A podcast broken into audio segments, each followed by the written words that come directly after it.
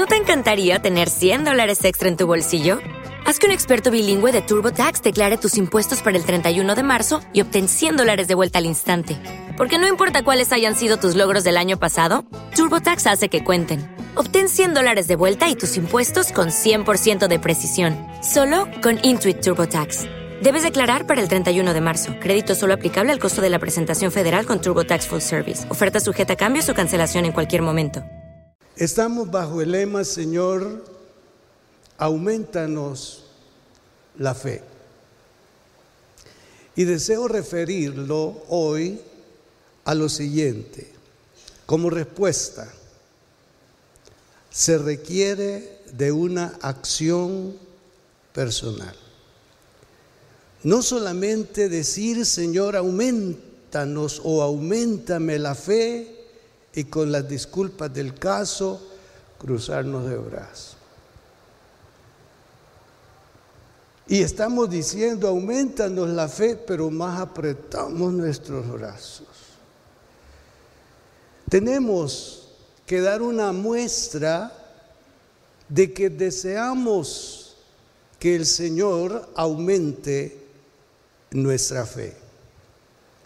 Estamos teniendo momentos de oración que creo que como es al Señor a quien oramos, él está respondiendo. No estamos orando a nadie más que al Señor. Si nuestra oración se está dirigiendo a Él, entonces tengamos la seguridad de que Él está obrando. Ya algunos están viendo ese resultado. Algunos otros lo están o estamos esperando.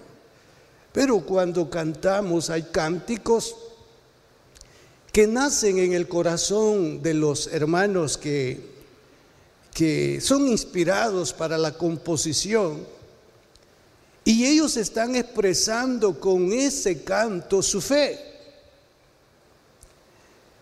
Y cuando nosotros tomamos esos cantos, lo que estamos diciendo es, también, Señor, nosotros deseamos la fe del que ha expresado estas palabras.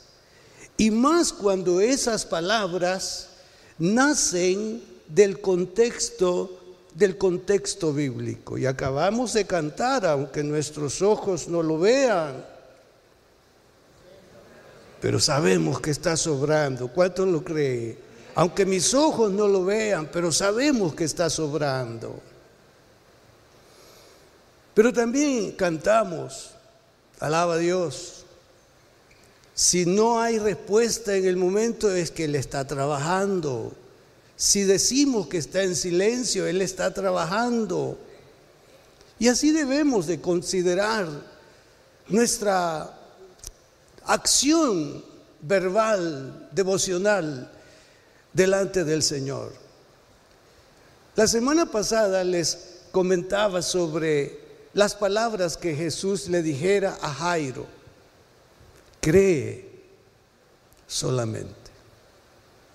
Y esa o ese llamado se hizo precisamente después que le dijeran sus amigos, sus vecinos, ya no interrumpas más, tu hija ha muerto. Ya usted puede imaginarse el rostro que puso, cómo pudo haberlo visto Jesús después de recibir la noticia. O puso por un momento su mirada en las personas que llegaban. Él podía haber estado esperando que estos le dieran una respuesta o una noticia conforme a lo que le había pedido a Jesús. Pero no fue así. Entonces su rostro palideció, entristeció, ¿qué? Y vuelve a ver a Jesús. Y le dice Jesús, cree solamente. Amén. Toma esa palabra de Jesús para usted, cree solamente. Así de sencillo, hermano. A veces se dice que a nosotros no nos llama mucho la atención lo sencillo. Nosotros, estamos siempre esperando cosas, eh, lo sencillo lo menospreciamos muchas veces. Pero en esta sencillez con la que el Señor le habló, era suficiente para que la tranquilidad y la paz llegara a su corazón y esperara, esperara la respuesta de Jesús. Dentro de ese marco entonces vamos a leer San Marcos 5, 25 al 29 que dice así. Pero una mujer que desde hacía 12 años padecía de flujo de sangre y había sufrido mucho de muchos médicos y gastado todo lo que tenía y nada había aprovechado, antes le iba peor. Cuando oyó hablar de Jesús, vino por detrás entre la multitud y tocó su manto, porque decía, si tocare tan solamente su manto, seré salva.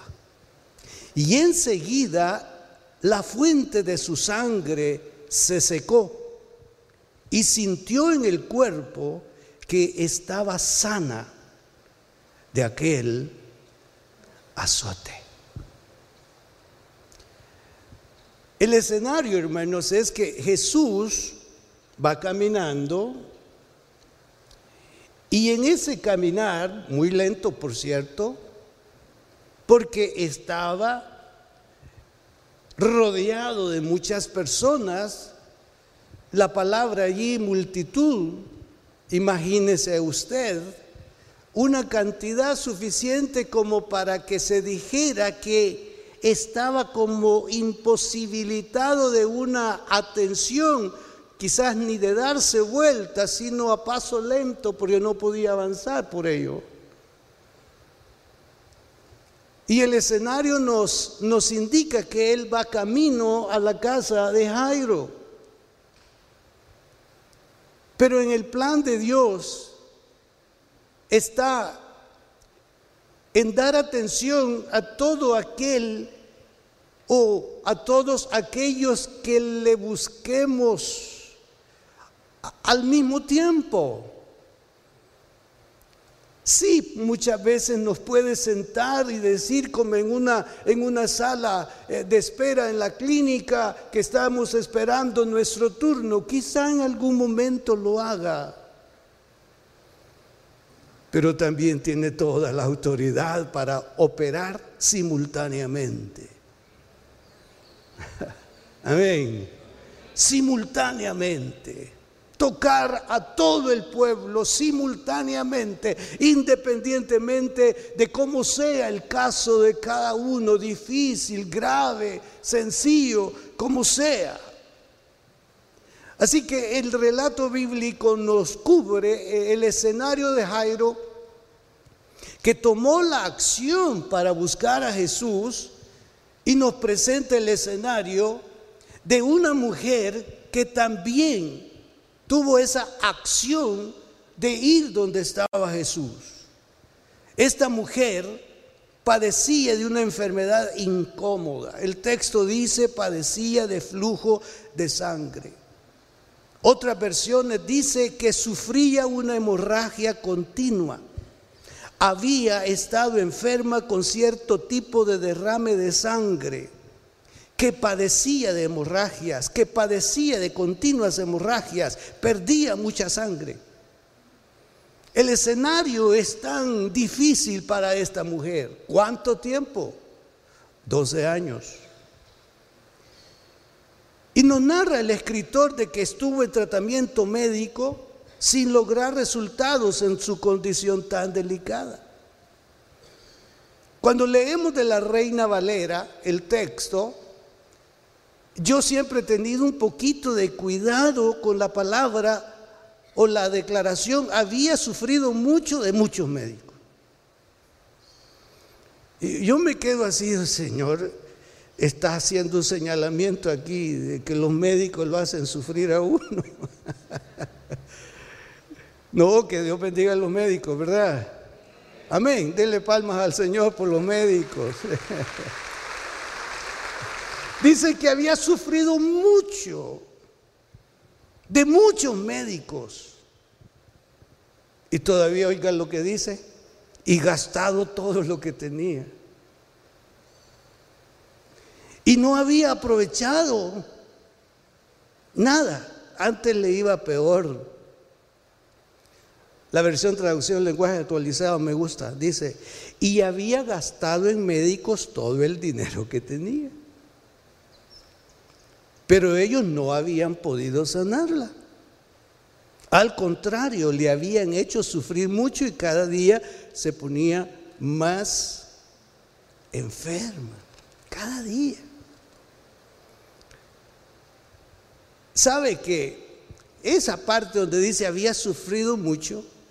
Yo sé que hemos visto escenarios o, nos hemos visto en escenarios cuando las aplicaciones de los médicos, el tratamiento de los médicos, eh, dependiendo del estado eh, de la enfermedad de la persona, los que estamos cerca, y por eso es que no nos dejan ver muchas veces los tratamientos y nos tienen ahí, eh, ya le vamos a dar oportunidad que pase, ¿verdad?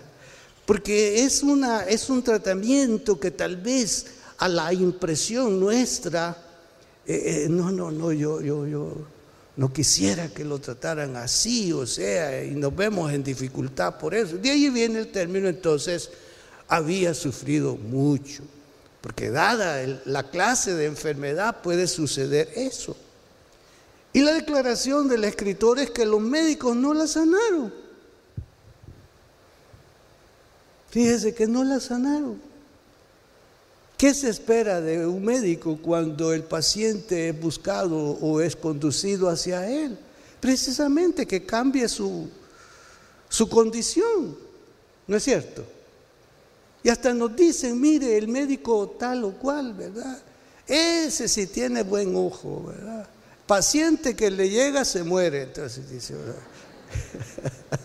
y entonces dice, no, no, no, recomiéndeme otro, por favor, ¿verdad? Recomiéndeme. Entonces nosotros muchas veces no nos estabilizamos con un médico porque nos dice, hay que tener, ¿cómo le dicen? Otros, se me va la, la palabrita. ¿Ah? Otros diagnósticos otro, bueno, otro diagnóstico. Y entonces muchas veces, pues, dada la desesperación del paciente o de sus familiares, nuestros familiares, entonces sucede eso. Pero los médicos no la sanaron. Y aquí hay que decir claramente que su enfermedad era incurable. El médico hizo todo, o los médicos hicieron todo, y un periodo prolongado, no sabemos si fueron los 12 años mismos que ella padeció, porque a veces las personas dejamos que se estacione la enfermedad para, para ir a una consulta médica. Y no, no, yo no. No, yo no.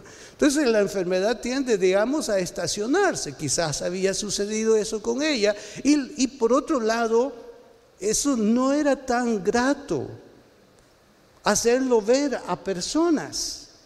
Y por otro lado, ceremonialmente, ella, si era rozada de algún momento, algún momento por alguien que se acercaba a ella, por su condición, esa persona quedaba en estado de inmundicia. Entonces ella tenía que tener cierto cuidado de no estar cerca de personas, ni mucho menos hacer contacto con las personas porque ceremonialmente estas personas quedaban inmundas y tenían que aplicar una ley ceremonial para salir de ese estado en el que entraban a causa de ese acercamiento con una persona con una enfermedad de esta naturaleza.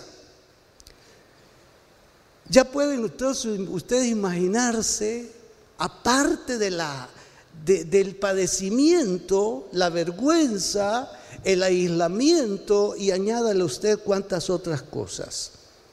Entonces nos dice el escritor sagrado que había una mujer que había sufrido mucho a causa de la enfermedad y que los tratamientos venían a ser también como incómodos. Habían sufrido mucho, entonces esto venía siendo como incómodo para ella en su condición. En segundo lugar, el relato bíblico nos presenta la narrativa de esta mujer, no tiene nombre, que oyó hablar de Jesús. A mí me llama mucho la atención esto, oyó hablar de Jesús. Pero mi pregunta es, ¿cómo ocurrió? Porque el evangelista no nos dice sobre qué había oído. Si había oído de que Jesús tenía autoridad, poder, sanador, que enseñaba bien, o qué, pero él, ella había oído hablar de Jesús. Podemos solo imaginar qué es lo que había escuchado.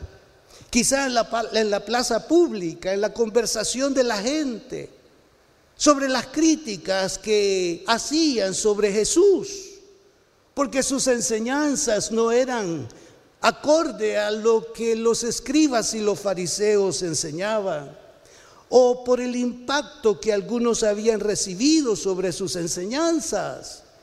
Una variedad de supuestos hay aquí para entender de que ella había oído hablar sobre Jesús.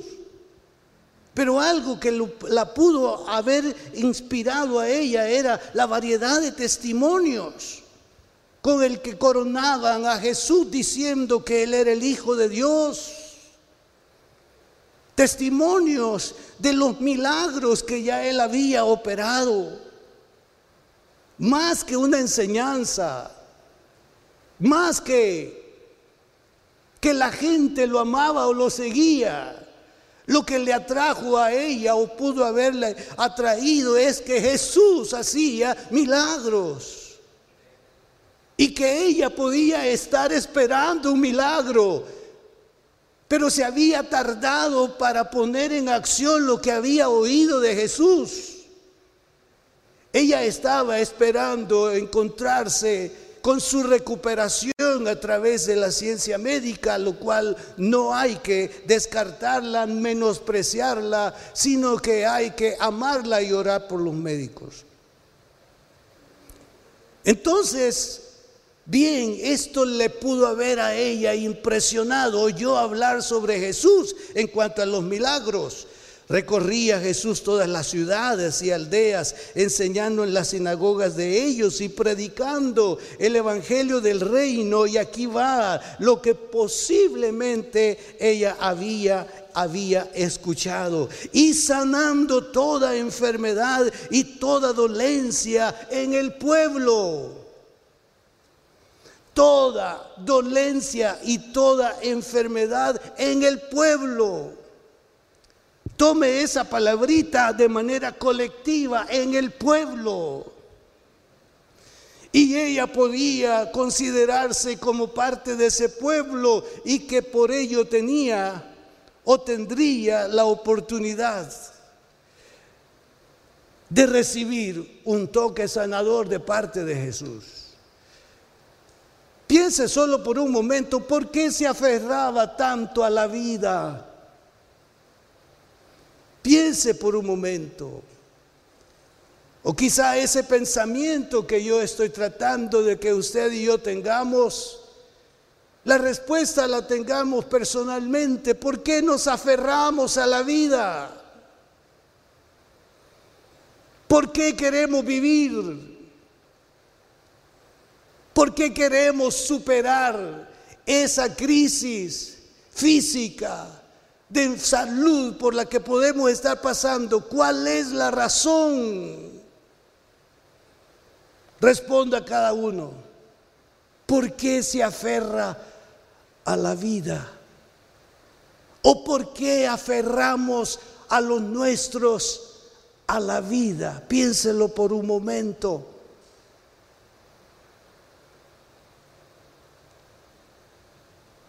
Aquí en esta parte de que oyó hablar de Jesús, quiero aplicarlo de dos formas a nosotros. Diciéndolo así, es imperativo que cada uno de nosotros contemos sobre el Señor y lo que día a día hace en nosotros. Porque ¿cómo puede saber la gente que hay, hay respuesta a su condición o a su estado cuando guardamos silencio? Cuando no compartimos lo que estamos experimentando de parte de Él o lo que hemos experimentado de parte de Él o qué valor le damos a esa experiencia.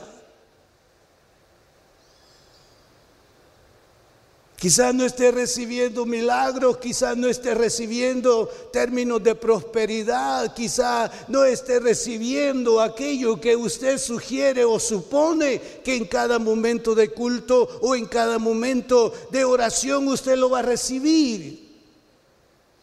Quizá, quizá no sea, no sea posible. Pero hay algo fundamental que ha ocurrido en nuestra vida y eso no tiene precio y se llama perdón de nuestros pecados y salvación de nuestras almas. Significa que si no vienen otras cosas de parte de Dios para nuestras vidas, suficiente con lo que ya nos ha dado, perdón y salvación. Porque eso que tenemos en nuestro interior es lo que nos acompañará cuando pasemos a la eternidad. Llegaremos a su presencia por ese don salvífico que operó el Señor mientras vivíamos.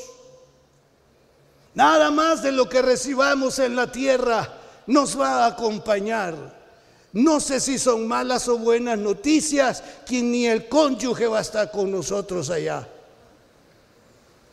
No sé si es buena o mala noticia. Entonces, debemos de acentuar lo siguiente.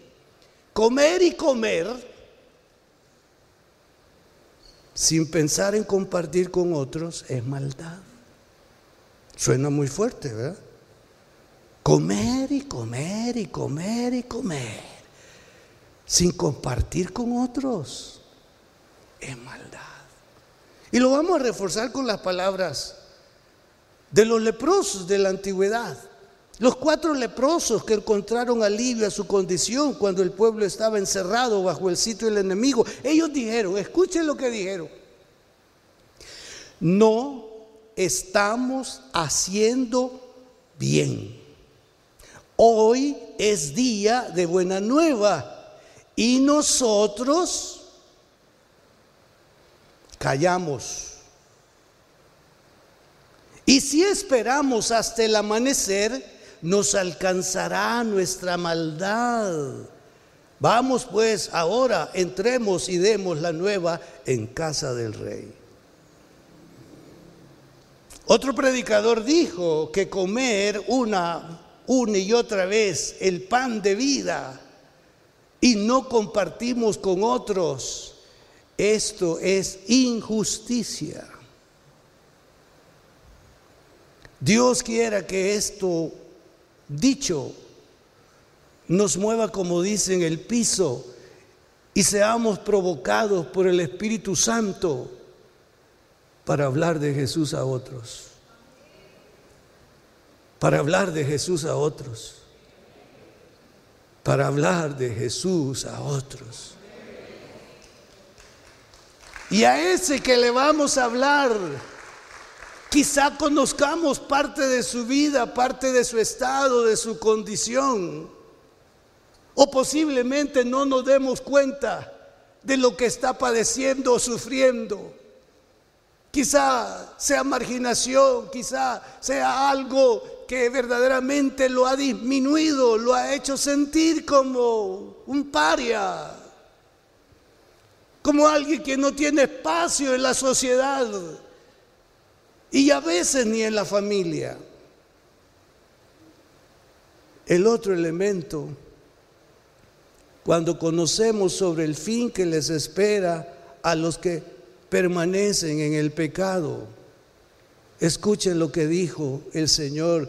Cuando yo dijere al impío, el Señor, de cierto morirás, y tú no le amonestares ni le hablares, para que el impío sea apercibido de su mal camino a fin de que viva, el impío morirá por su maldad. Pero su sangre demandaré de tu mano.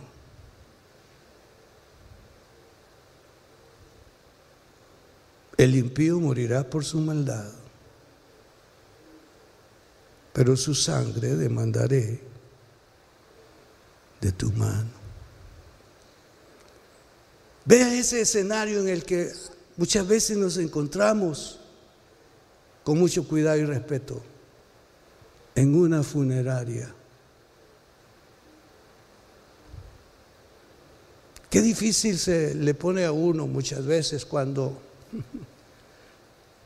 uno de ellos de la familia es creyente o solo el que está en el ataúd es creyente. Ay, qué difícil. Porque nos piden o, llegamos para consolar, pero a la vez nos, nos piden predicar. Y yo sé que en ese momento, hermanos, una vez más, con mucho cuidado. En ese momento nosotros no estamos viendo el infierno, sino estamos viendo el cielo. Y que se nos hable del cielo. Pero qué difícil el estar en una condición o situación en la que esa persona comió con nosotros, estuvo muy cerca de nosotros, pero no tuvimos la libertad o la capacidad de hablarle de Jesús. Sí, usted ha tenido experiencias. Si quiere tener su trabajo, de eso aquí no se habla. Ya no hable pues, verbalmente, pero hable con su testimonio. Su testimonio su testimonio. Su testimonio.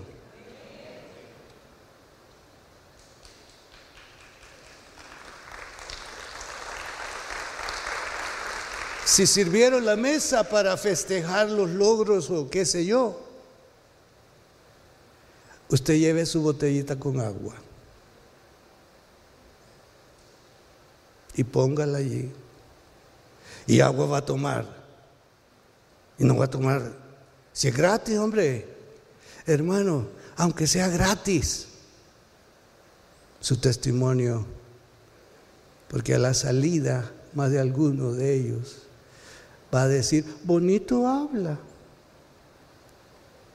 Oh, le dicen a uno, hermano, pero aquí no todos son cristianos. Y hay que respetar los gustos de la... Y cuando oigo eso de un hermano, yo digo, y es diácono, digo yo así. O el líder, digo yo así. ¿Cómo? ¿Cómo? Demandaré de tu mano. Que Dios nos ayude. El relato bíblico nos presenta la narrativa de una mujer que dijo, si, tan, si tocare tan solamente su manto, seré salva. Vea usted qué fácil estaba el asunto. 12 años de padecimiento, de tratamiento médico, de pagar sus consultas, de comprar sus medicamentos sin resultado. Ahora viene ella al haber oído de Jesús y va porque está pasando muy inmediato a donde ella, digamos, frecuenta, reside o como sea. Y entonces se decide ir por el camino que tantas veces le habían mostrado o indicado. Más de alguna vez escuchó decir, me ha enviado a sanar a los quebrantados de corazón, a pregonar libertad a los cautivos y vista a los ciegos, a poner en libertad a los oprimidos. O el testimonio de que había el Señor operado esto, esto, esto y esto en personas conocidas o desconocidas Entonces se atrevió a creer, a tener fe, y no envió a decir, oren por mí porque estoy así, asá. Y está bien, hagámoslo. Pero hay momentos en que toda petición que hagamos y ayuda que busquemos, debemos de estar presentes cuando estén orando por nosotros. O sea, que usted pida que oren por usted no significa que usted se olvide.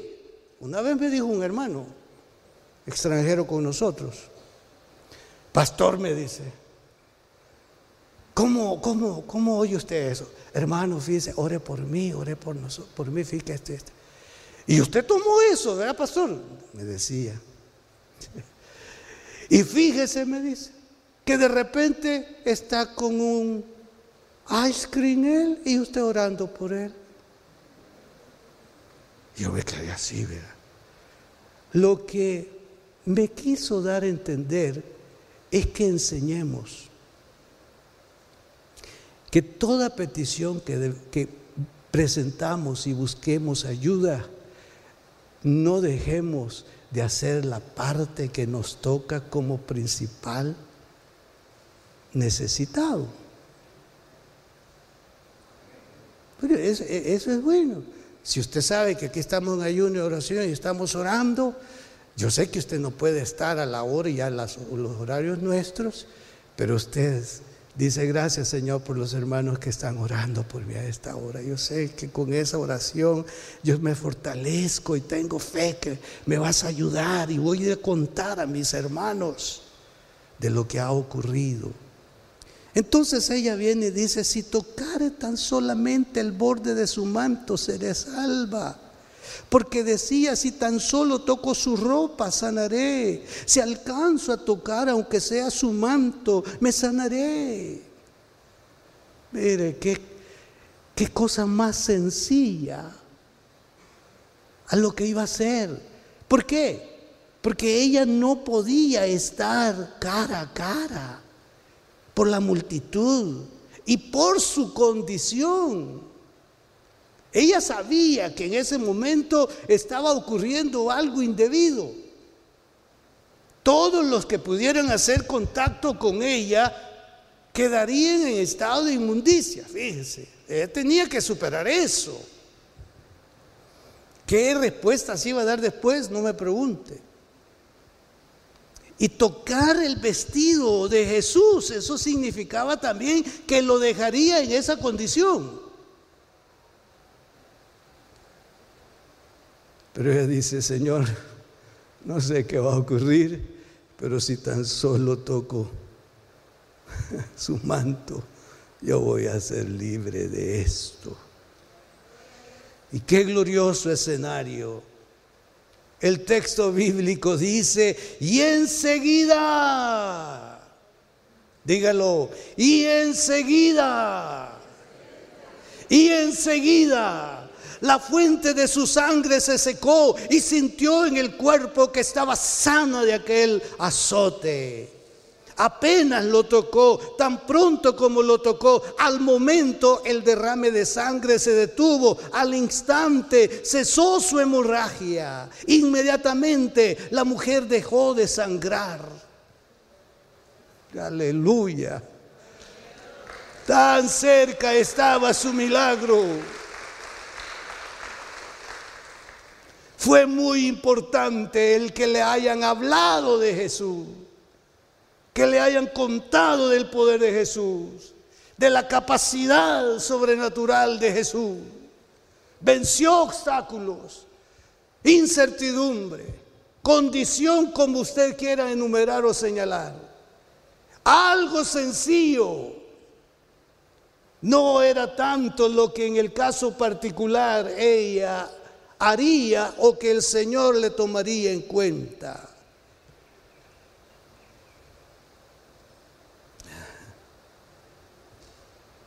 Si tan solo tocar el borde de su manto, yo voy a ser sanada. Más adelante leerá en el escrito de Marcos lo siguiente. Y recorriendo toda la tierra de alrededor, comenzaron a traer de todas partes enfermos en lechos, a donde oían que estaba. Yo quiero hacernos una pregunta. ¿Creen que el Señor está aquí? Donde Jesús estaba, ¿cuántos creen que Jesús está aquí? No me convencen. ¿Cuántos creen que Jesús está aquí? Oh, gloria, oh, gloria, a donde, a donde oían que estaba. Y donde quiera que entraba, en aldeas, ciudades o campos, ponían en las calles a los que estaban enfermos. Óigalo. Y le rogaban que les dejase tocar siquiera el borde de su manto. Mire, corrió quizá la noticia porque si yo lo veo cronológicamente este pasaje, me está diciendo que hubo un antes, una mujer tocando el borde, ahora más adelante. Oigan lo que pasó, una mujer solo tocó el borde de su manto. Y ahora viene y dice acá, y le rogaban que les dejase tocar siquiera el borde de su manto. Y todos los que le tocaban quedaban sanos. Gloria a Dios. Celebre la presencia. Celebre la presencia del Señor entre nosotros. Y aquí vino algo maravilloso, la confirmación de su sanidad por el Señor. Solo Él supo y ella, en medio de la multitud, dos supieron nada más. El autor del milagro y la que recibió el milagro. ¿Quién me ha tocado? Señor, es la multitud la que te tiene así. Hermano, en un culto pueden estar sucediendo cosas extraordinarias de parte del Señor.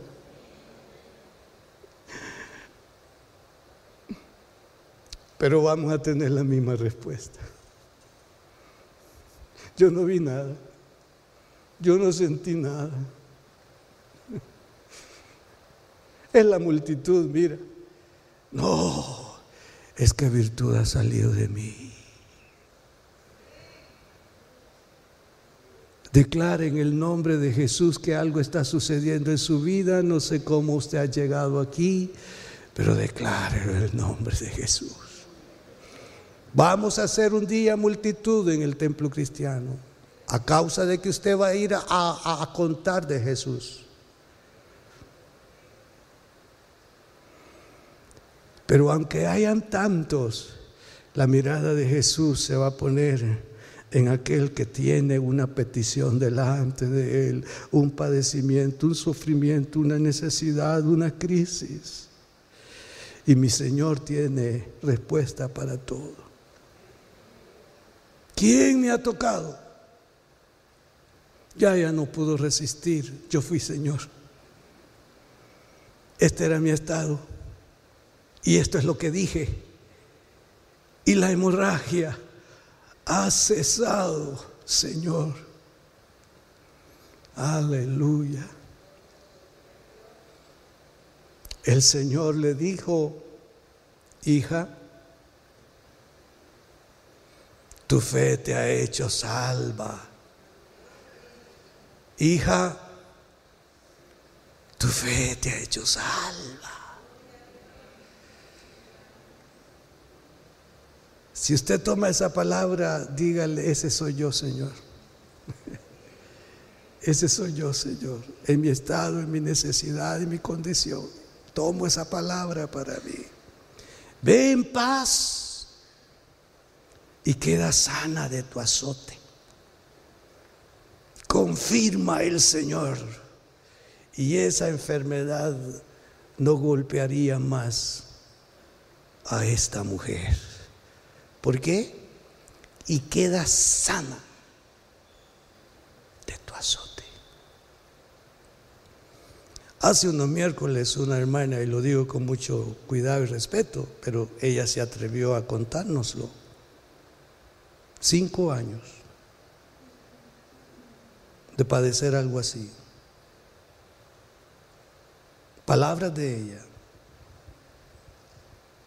Ella escuchó una palabra de mis labios, estaba a este lado. Y ella dijo, yo recibo esa palabra. Y milagrosamente ella sintió algo en su condición. Nos testificó que después de cinco años ella no tiene eso.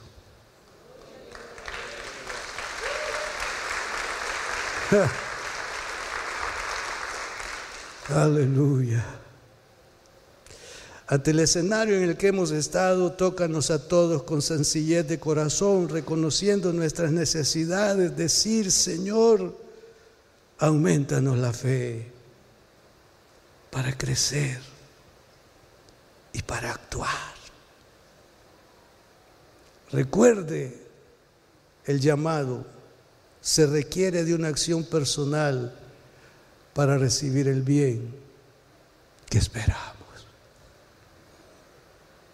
Como sea nuestro estado, hermanos, no lo vamos a expresar aquí, pero tenga confianza en expresárselo a Él.